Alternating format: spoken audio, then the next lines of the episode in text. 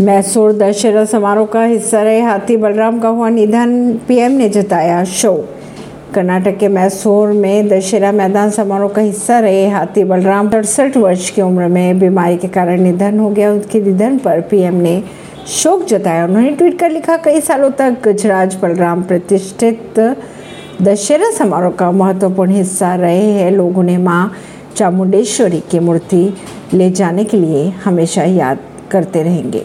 PM cares fund को पिछले तीन वर्षों में विदेशी चंदे के रूप में मिले 535 करोड़ रुपए। कर्नाटक में संप्रभुता वाले बयान को लेकर बीजेपी ने इसी से की सोनिया गांधी की शिकायत।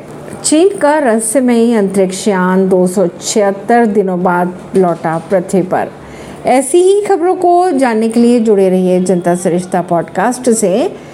परवीन दिल्ली से